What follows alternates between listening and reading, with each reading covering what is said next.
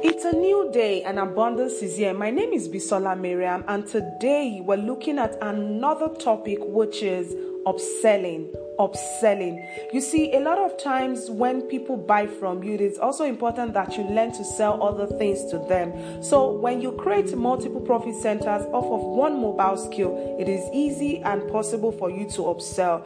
How do you create multiple profit centers? How do you get people?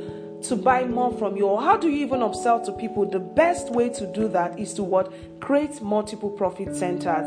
And one way to do that is for example someone who if your mobile skill is braiding you can upsell shampoo shea butter conditioner. You can upsell upsell air wash and these other options to the to the same audience that way they always come back to you. They completely depend on you because you are reliable and because you are a go-to person for them. And i hope you learn to do this today because abundance is inside of you. There is no lack only abundance. And i can't wait to work with you privately in the 100 profiters club. To do that simply go to bisolamariam.com forward slash 100 profiters club. bisolamariam.com forward slash 100 profiters club. See you on the other side. Bye